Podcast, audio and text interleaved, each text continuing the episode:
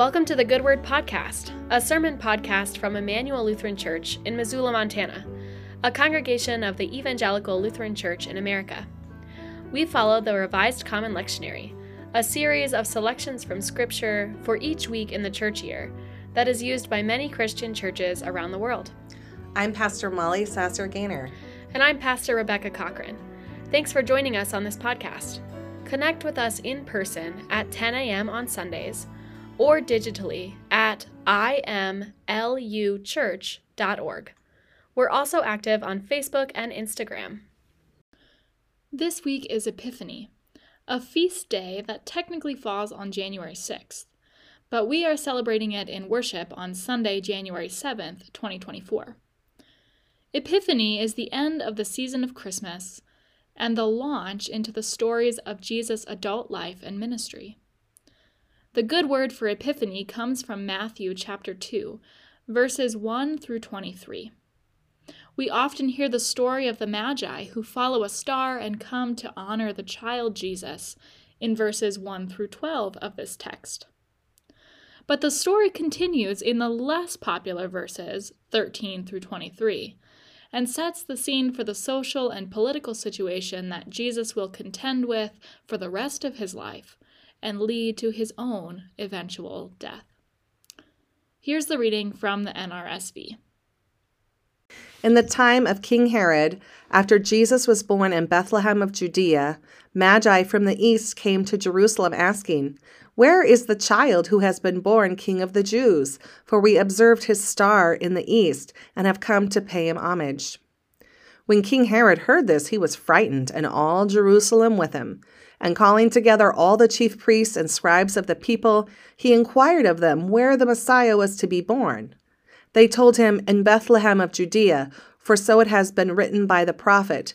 And you, Bethlehem, in the land of Judah, are by no means least among the rulers of Judah, for from you shall come a ruler who is to shepherd my people Israel. Then Herod secretly called for the Magi and learned from them the exact time when the star had appeared. Then he sent them to Bethlehem, saying, Go and search diligently for the child, and when you have found him, bring me word, so that I also may go and pay him homage. When they had heard the king, they set out, and there ahead of them went the star that they had seen in the east, until it stopped over the place where the child was. When they saw that the star had stopped, they were overwhelmed with joy. On entering the house, they saw the child with Mary, his mother, and they knelt down and paid him homage. Then, opening their treasure chests, they offered him gifts of gold, frankincense, and myrrh. And having been warned in a dream not to return to Herod, they left for their own country by another road. Now, after they had left, an angel of the Lord appeared to Joseph in a dream and said, Get up, take the child and his mother, and flee to Egypt, and remain there until I tell you, for Herod is about to search for the child to destroy him. Then Joseph got up, took the child and his mother by night, and went to Egypt, and remained there until the death of Herod.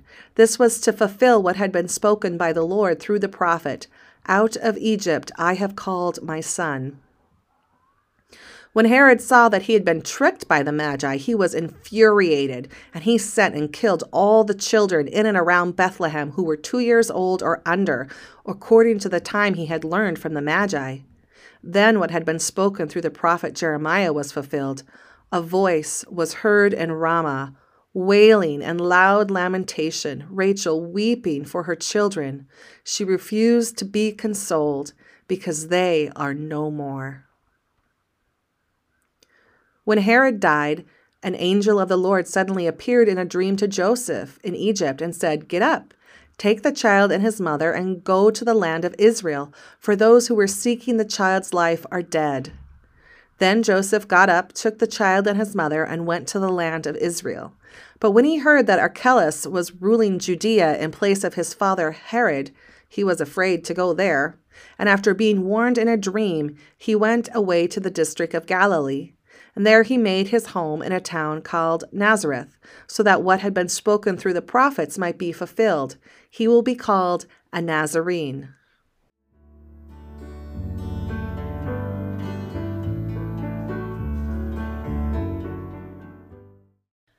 Just before the sermon this week, our in person congregation was invited to choose a paper star that had a word written on the back. These are called star words and are a way of bringing this story to life and allowing a particular word to guide us, perhaps just for the day, or the season, or the whole year. If you would like a star word, please find our post about star words on Facebook or Instagram and request a word. Even if you're listening to this podcast later and it's a little while after Epiphany, you're welcome to still request a star word. Uh, they're relevant no matter what the time of year is. So, grace, peace, and mercy is yours from the triune God. Amen. What's your sign? Has anybody ever asked you that? This past week, we were getting family photos done, and the very friendly young photographer, after watching my daughter insist on walking up the trail, even though the rocks were nearly tripping her with every step, asked us mid photo, What's her sign? Meaning, what's her astrological sign? We laughed. She's a Scorpio. And Scorpios are known for being determined, and stubborn. But to be honest, I don't know very much about astrology or horoscopes. Perhaps, like many of you who grew up in the Christian tradition, I think somewhere along the way I was taught to distrust things like astrology, magic, and the supernatural. Somewhere along the way I was taught that there were two truths science and Jesus. And anything outside of that might be cool or interesting, but it was dismissed as some kind of woo woo thing that we were too smart to believe in. Now, isn't that interesting? Christians in the Western world have been taught to distrust astrological signs, magic, and the supernatural. And yet, the story of the one we call Lord and Savior begins with messages from angels, visions, dreams, and following stars into the unknown. So let me pause for a moment. Consider those things messages from angels, visions, dreams being guided by stars. How does that land with you? Do you feel comfortable? Does it resonate with you? What have you been taught about these things? There's no right or wrong answer. It's just something to wonder about. While the feast day of Epiphany was technically on January 6th, we are celebrating it today, Sunday, January 7th, as the end of the Christmas season and a launching into the story of Jesus' adult life and ministry. Now, to many of us, when we hear the word Epiphany, it means to us a light bulb moment. When all the pieces suddenly fit together and a new idea is born, or we come to some significant new understanding. But the true meaning of epiphany doesn't have anything to do with how smart our brains are to piece together information. The true meaning of epiphany is a manifestation of the divine.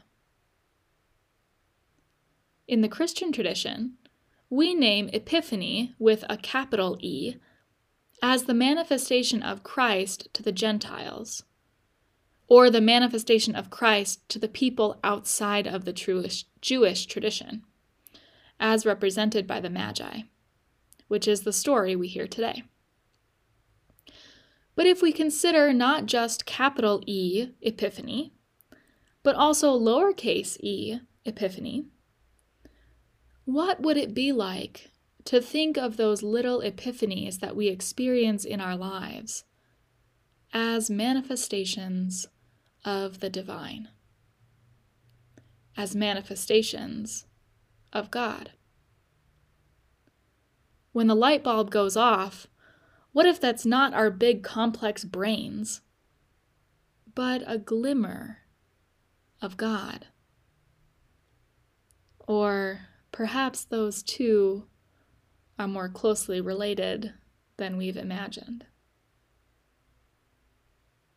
In the lectionary selection for capital E Epiphany, we usually get part of this gospel story. The first part. The part where the Magi go looking for the baby king and are supposed to bring back a report of him to the tyrant King Herod, but are told in a dream that Herod is dangerous. And then they choose to go home by another way and leave Herod wondering in fear about what this baby king is going to do. We don't, usually, get the second part. The part that's horrifying and devastating. The part where Herod murders every kid under the age of two, and then passes the throne on to his son, who is just as paranoid and brutal as his father. It's easy to read this story and say, how can we possibly talk about stars and dreams and the divinity of God revealed in Christ and in the next breath tell about murdered kids? But really, I think the question is how can we not?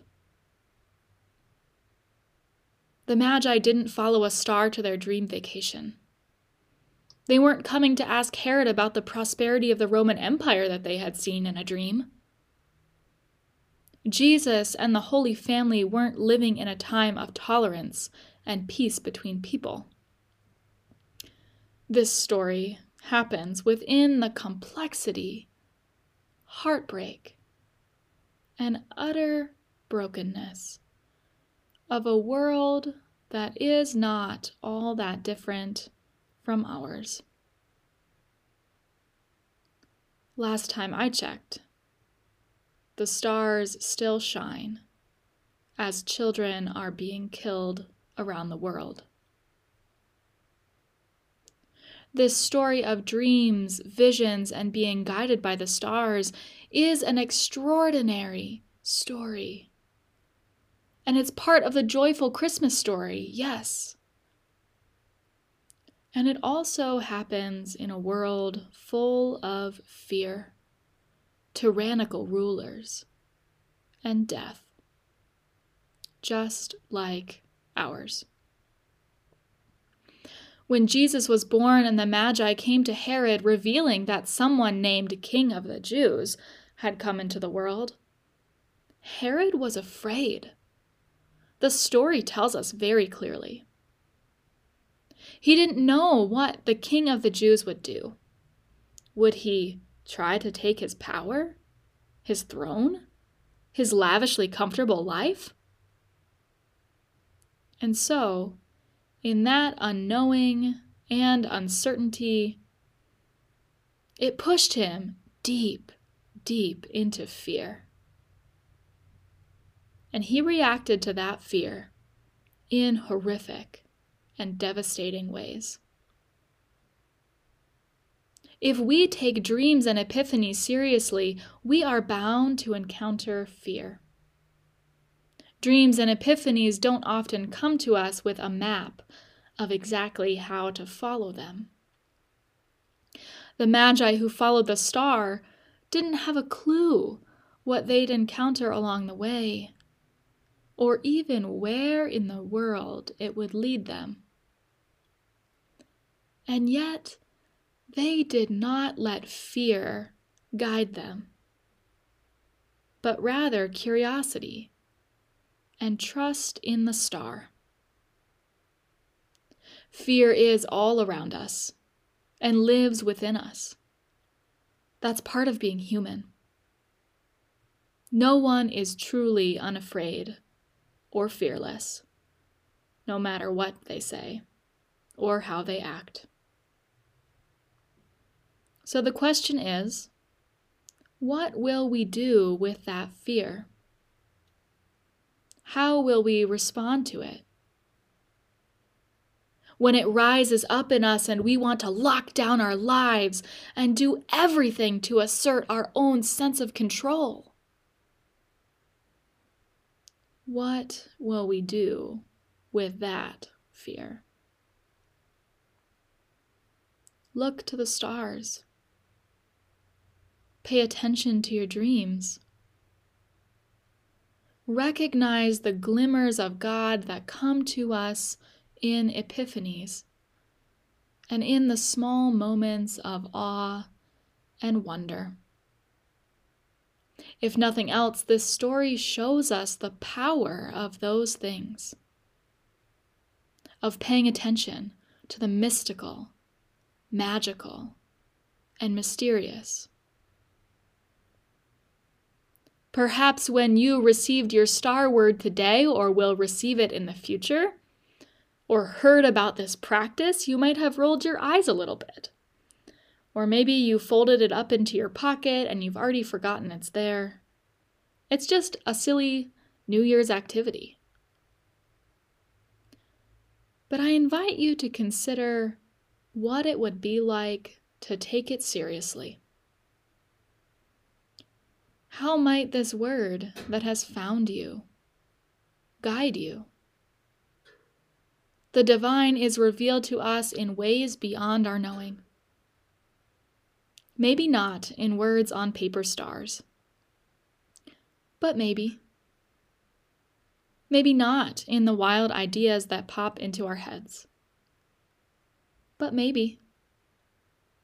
Maybe not in the night sky, but maybe. Maybe not in a baby who grew up to show us that another world beyond fear and death is possible. But maybe. And so, as we begin another year of telling the stories of Jesus, the one we call Lord and Savior, let us not forget this, the beginning of his story. Let us not forget that it all begins with angels, visions, dreams, and following stars into the unknown. Amen.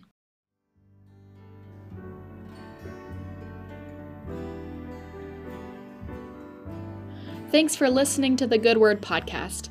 Be sure to follow and subscribe so that you never miss an episode. We also really appreciate reviews on Spotify and Apple Podcasts so that you can help others find the good word they may need in their own lives. We'll be back next week with another good word. Until then, many blessings to you.